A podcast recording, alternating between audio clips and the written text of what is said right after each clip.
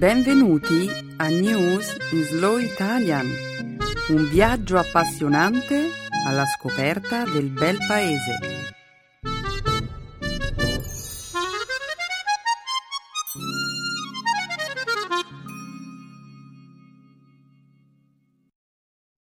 Oggi è giovedì 10 ottobre 2013.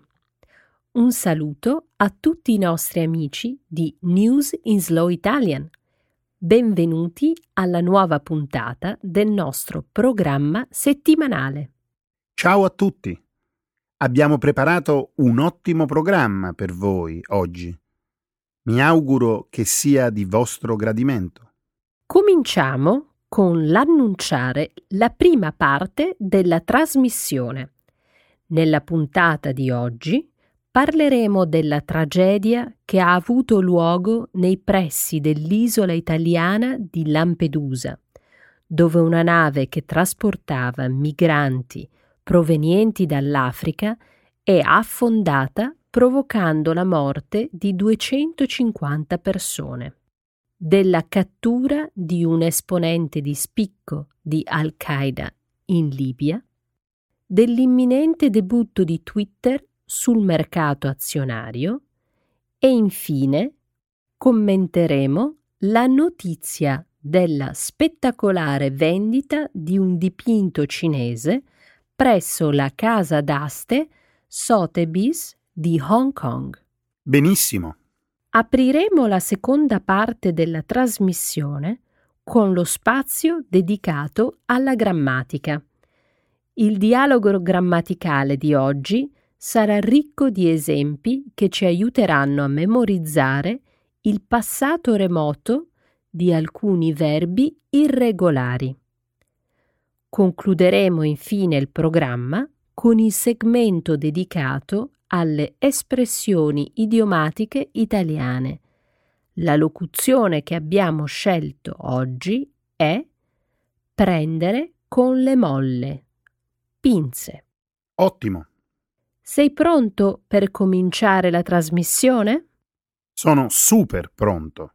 E allora diamo inizio allo spettacolo.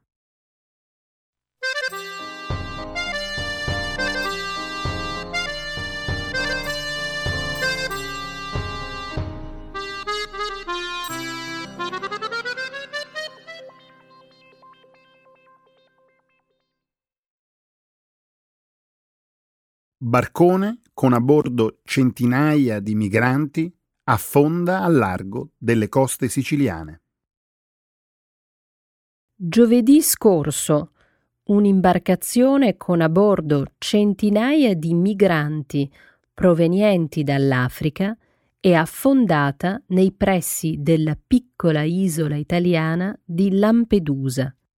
L'imbarcazione si è capovolta a 800 metri dalle rocce dell'isola dei conigli.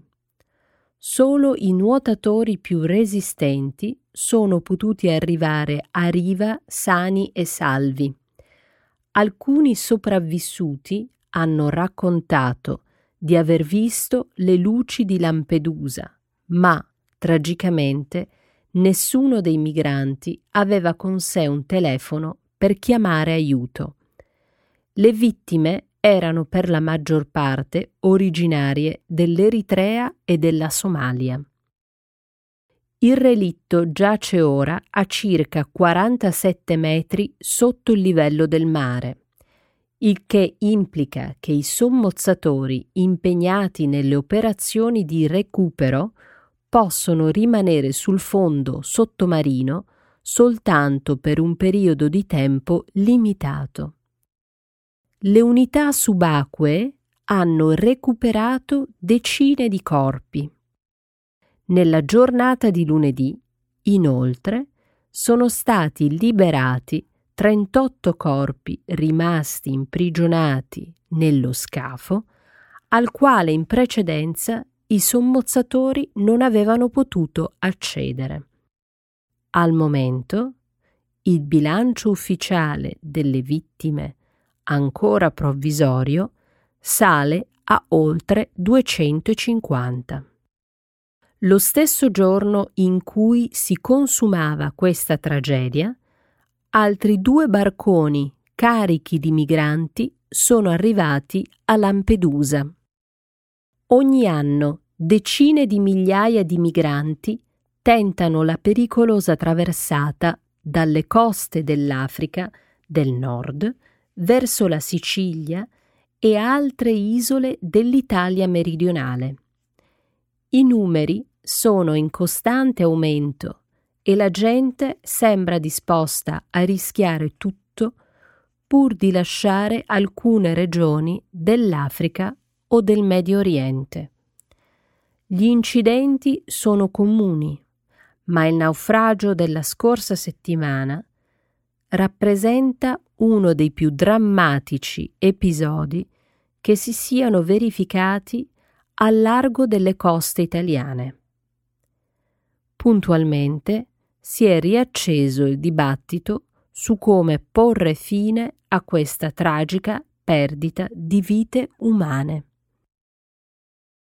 Che tragedia! Terribile, Stefano. Lo sapevi che si calcola che circa 25.000 persone abbiano perso la vita cercando di attraversare il mare Mediterraneo negli ultimi vent'anni? Bene, sarebbe ora che si iniziasse a discutere su come prevenire queste tragedie.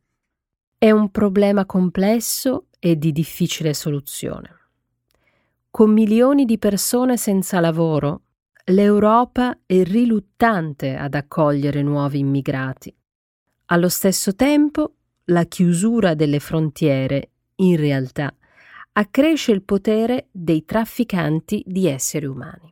E non dimentichiamo che molti di questi migranti in realtà possono avanzare legittime richieste di asilo politico ma cosa si può dire relativamente al tema dell'assistenza?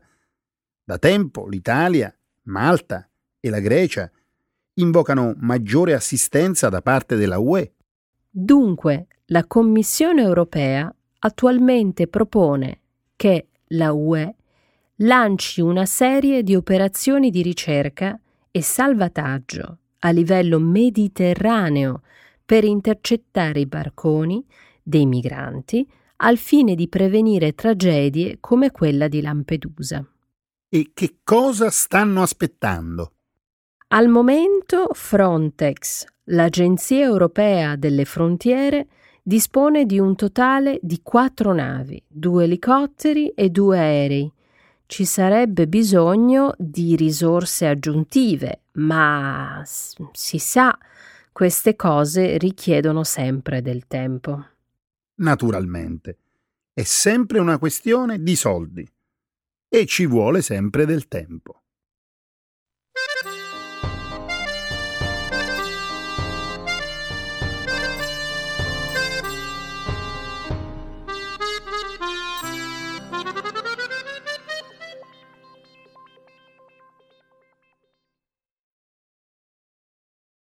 Forze speciali statunitensi catturano in Libia esponente di spicco di Al-Qaeda.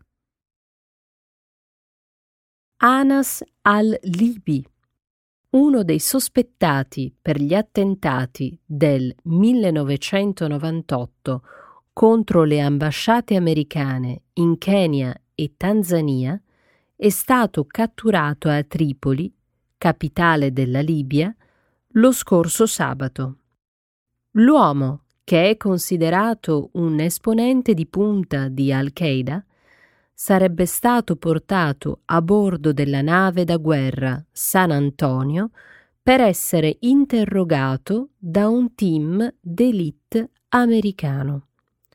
Fonti ufficiali statunitensi hanno affermato che Anas al-Libi potrebbe essere presto processato a New York ma per il momento non è stata rilasciata alcuna dichiarazione ufficiale relativamente ai programmi del governo degli Stati Uniti.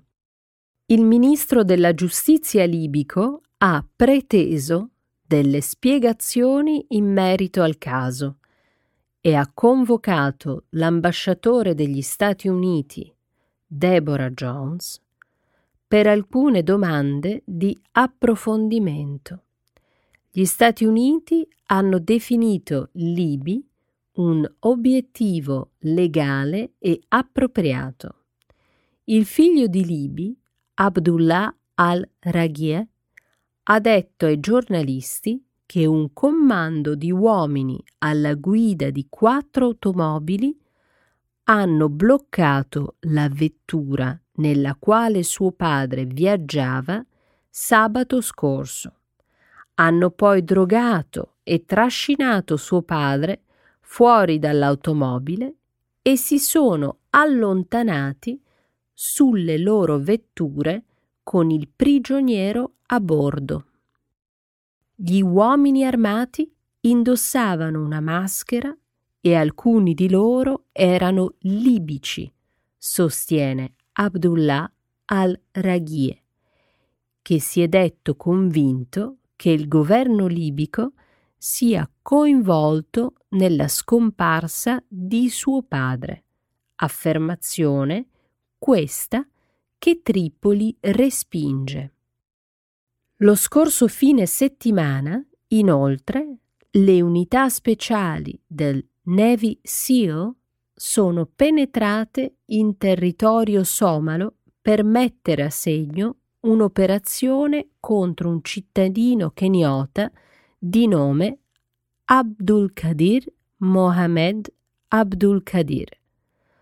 L'uomo meglio conosciuto come Ikrima, è un esponente di punta del gruppo islamista somalo Al-Shabaab. Un rapporto stilato dai servizi di intelligence del governo keniota lo indica come l'artefice di diversi complotti terroristici sventati contro obiettivi in Kenya. Tra questi un piano per colpire il palazzo del Parlamento e la sede delle Nazioni Unite a Nairobi.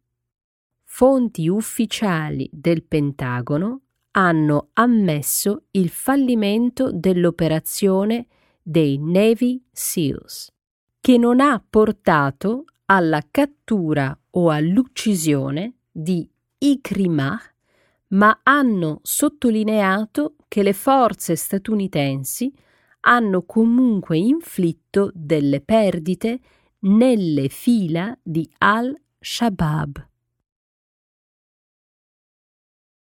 Due incursioni in un solo weekend.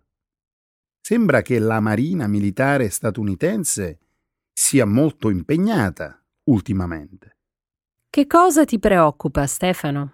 Beh, io ho qualche dubbio sulla legalità di questo raid in Libia.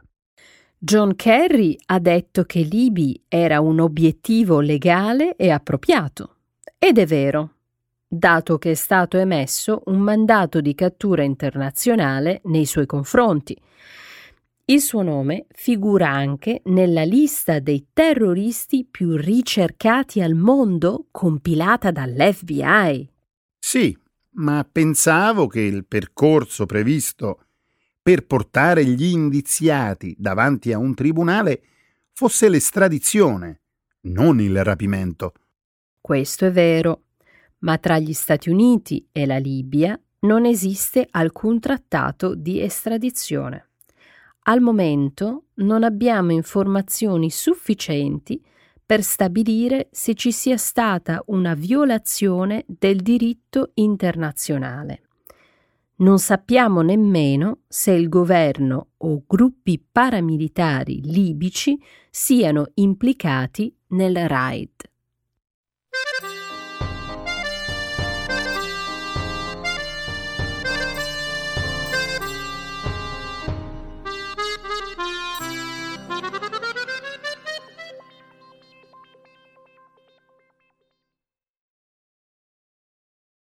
Twitter annuncia il proprio debutto nel mercato azionario.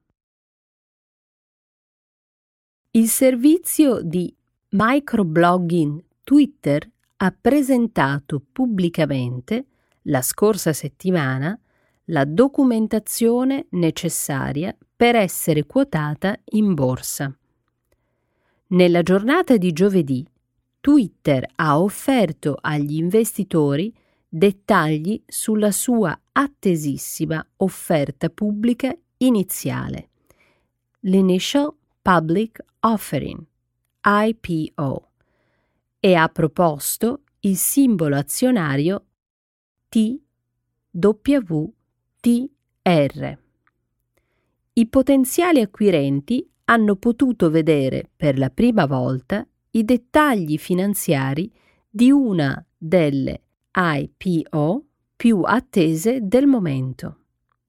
Le azioni di Twitter, tuttavia, non saranno disponibili sul mercato fino a quando la società non consoliderà pubblicamente la propria proposta, il che potrebbe avvenire attorno alla fine di novembre.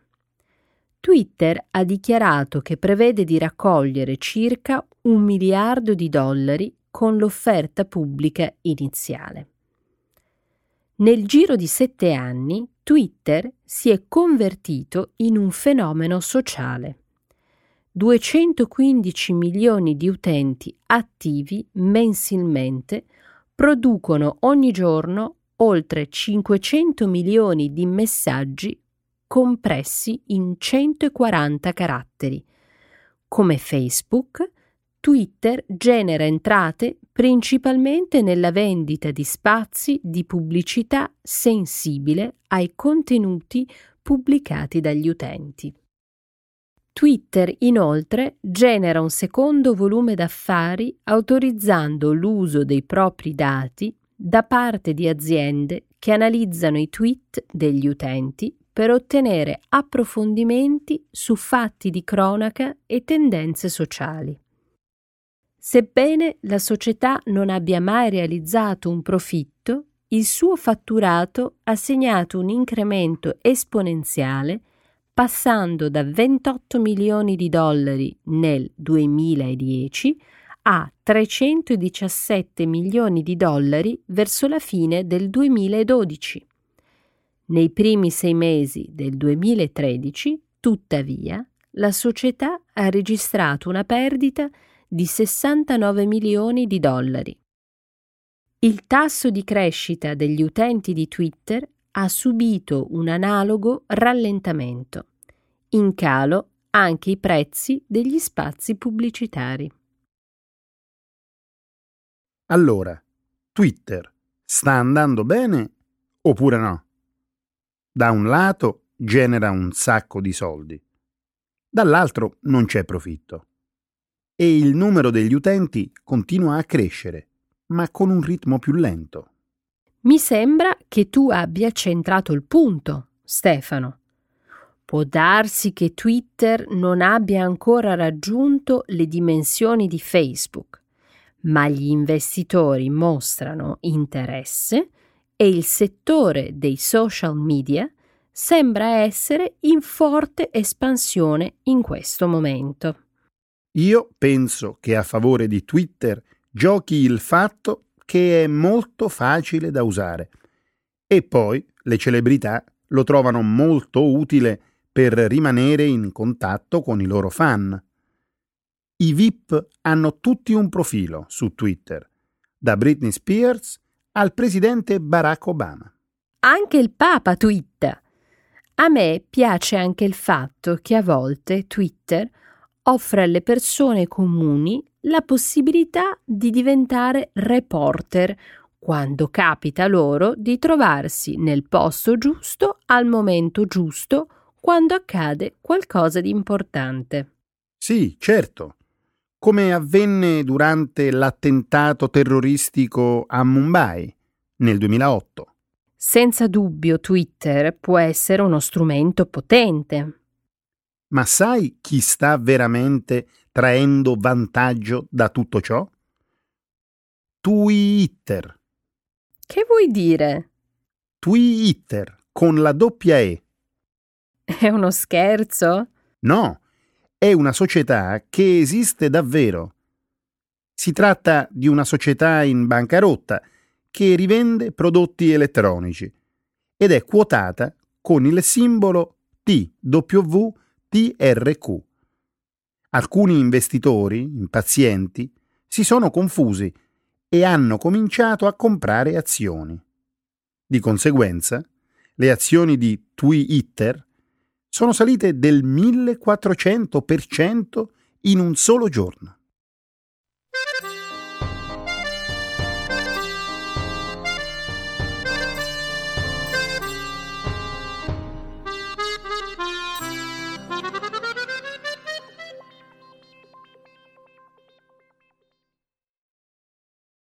Dipinto cinese venduto all'asta a prezzo record presso Sotheby's Hong Kong.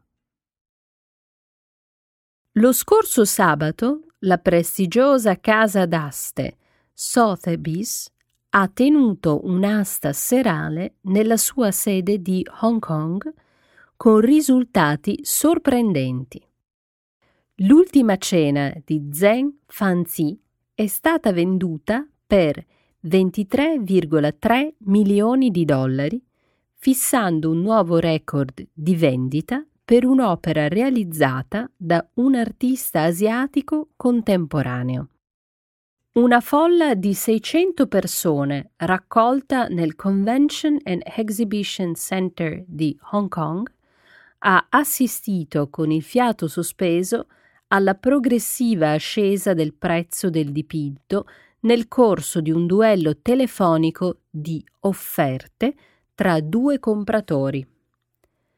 Le offerte sono partite da 9 milioni di dollari e dopo 15 minuti il vincitore, che ha scelto di rimanere anonimo, aveva pagato un prezzo pari a più del doppio della stima di prevendita.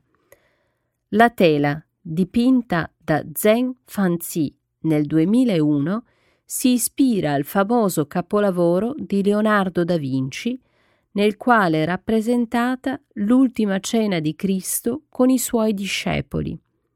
Nel dipinto di Zeng, che misura 4 metri di lunghezza, le figure religiose sono state sostituite da giovani comunisti con la cravatta rossa. La figura che rappresenta Giuda il discepolo che tradì Cristo, indossa una cravatta gialla.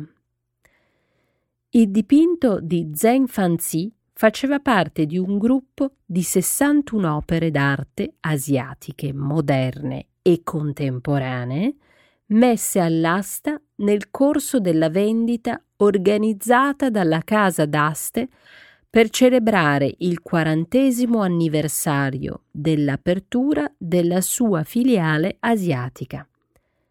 Nel complesso sono state vendute 55 opere per un valore totale di 145,2 milioni di dollari. Wow! Dopo aver registrato un sensibile rallentamento nel 2012, sembra che la domanda di arte cinese stia nuovamente fiorendo. Mi sembri davvero molto ben informato su questo tema, Stefano. Non proprio, Silvia. Sto solo ripetendo quello che ho letto in una rivista. A dire il vero, non avevo mai sentito parlare di Zheng Fanzi prima ma ora sarei curioso di conoscere qualcosa di più sul suo lavoro. Sarebbe bello vedere la sua ultima cena di persona. C'è molto simbolismo nel dipinto, molti elementi da analizzare. È facile. Lascia che ti aiuti. Giuda è quello con la cravatta gialla e rappresenta lo spostamento della Cina verso il capitalismo. E poi? Mm, beh, i personaggi indossano tutti una maschera, il che simboleggia l'impersonalità, la mancanza di rispetto per la soggettività tipiche della società comunista. La cosa si fa interessante. E che cosa sai dirmi a proposito delle angurie? Sì, sembra che tutti stiano mangiando delle angurie, che sono, come tutti sappiamo, dei frutti molto succosi e idratanti, quasi come l'acqua. I discepoli hanno sete. Uh, non posso, non posso più andare avanti. Non ho la più pallida idea di quello che sto dicendo. Lo sapevo, Stefano, lo sapevo.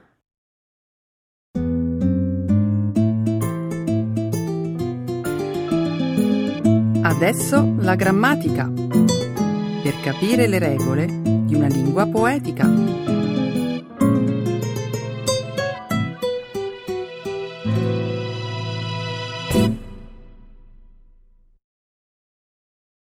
Irregular verbs in the passato remoto. Come sei elegante oggi. Sembri un manichino uscito da un negozio. Dai, è un complimento. Ma dove devi andare?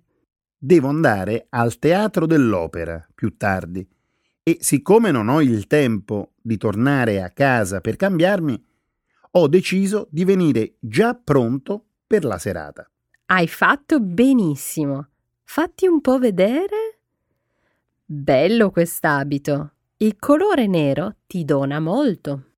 Grazie. Ti piace la mia giacca? Senti quant'è soffice il tessuto? Non ho esagerato, vero? Sembro davvero appena uscito dal negozio? Ti ho detto che scherzavo. Stai benissimo. Sei un adone oggi.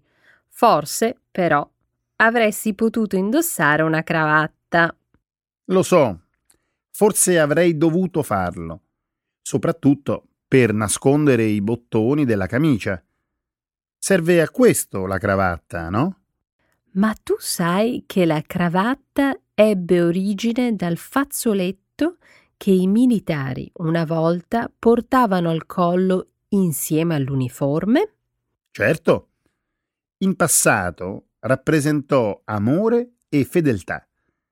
Fu abitudine delle donne a regalarlo ai propri uomini prima che partissero per la guerra. E sai un'altra cosa? Oggi i senatori italiani non possono entrare in Senato se non indossano una cravatta. Per essere più elegante dovresti indossarla anche tu.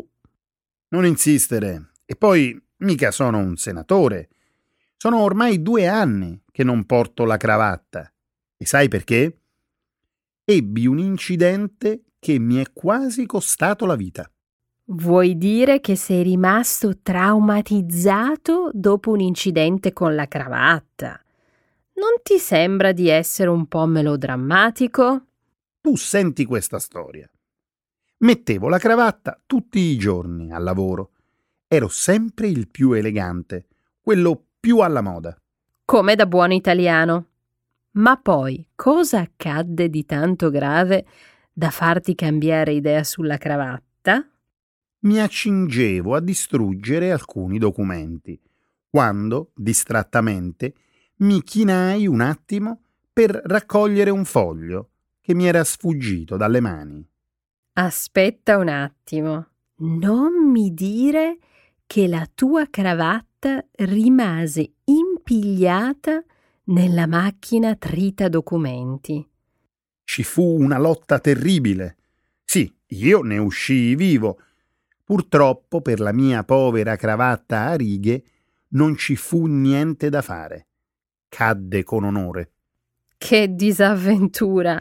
Ma soprattutto, povera cravatta! Dove la comprasti? La presi in una piccola bottega sartoriale circa tre anni fa, mentre ero in vacanza in un piccolo paese sul lago di Como. È vero, Como è molto famosa per la produzione di cravatte. Certe statistiche indicano che lì vengono prodotti più di due terzi delle cravatte del mondo. Silvia, la mia cravatta era bellissima e di pregevole fattura. Fu realizzata completamente a mano. usando la famosa tecnica delle sette pieghe. La conosci? Certamente. La forma della cravatta si ottiene piegando un pezzo di seta quadrato su se stesso per sette volte. Sì, proprio come fu confezionata la mia povera cravatta a righe. Basta, Silvia, non mi fa ricordare il passato.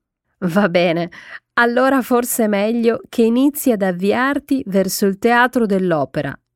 Non vorrai fare tardi. Ecco le espressioni, un saggio di una cultura che ride e sa far vivere forti emozioni.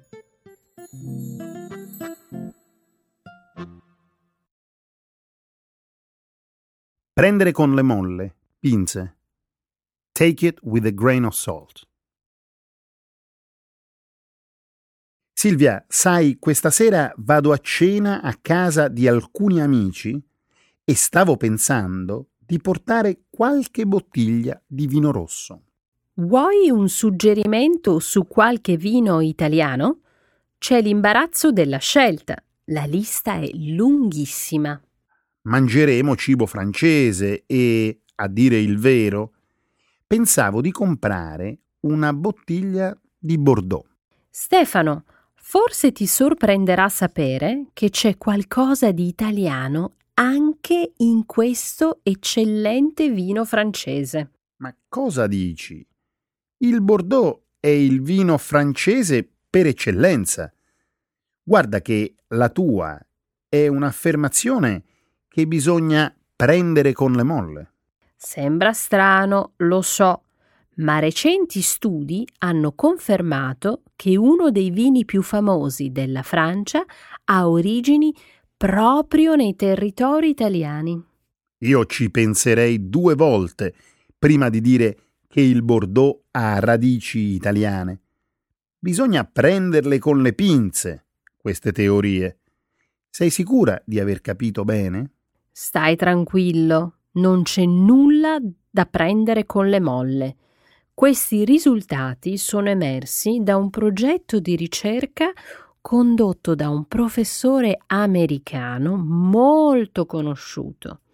Se questo è vero, allora ci troviamo di fronte a una scoperta sensazionale.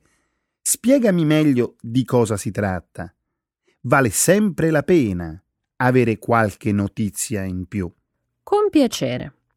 Per far chiarezza su questa tesi, sono state analizzate alcune antiche anfore etrusche ritrovate nei pressi di un piccolo paese vicino a Montpellier.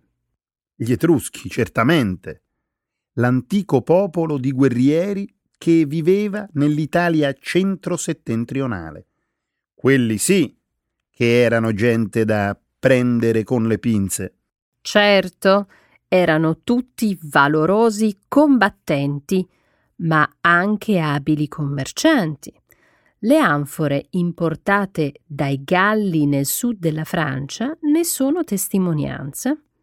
Quindi i Galli, non sapendo produrre il vino, lo facevano arrivare dall'Italia?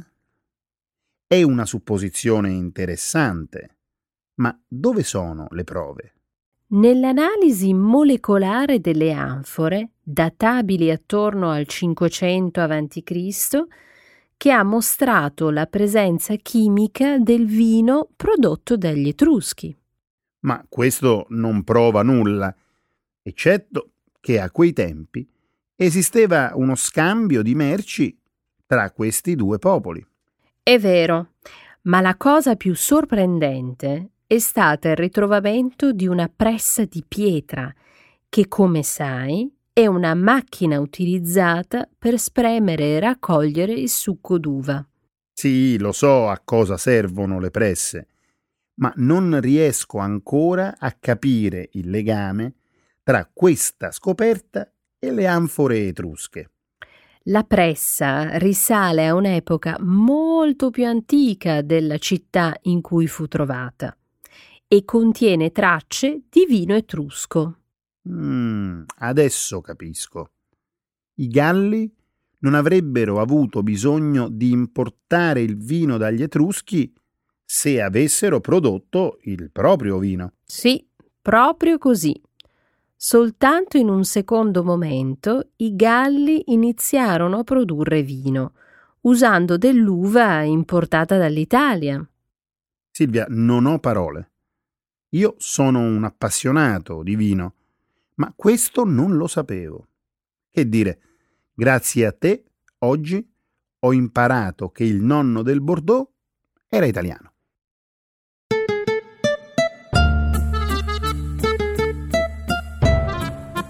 Grazie a tutti i nostri ascoltatori. È stata una puntata molto divertente, vero Stefano? Divertente e interessante, abbiamo imparato un sacco di cose.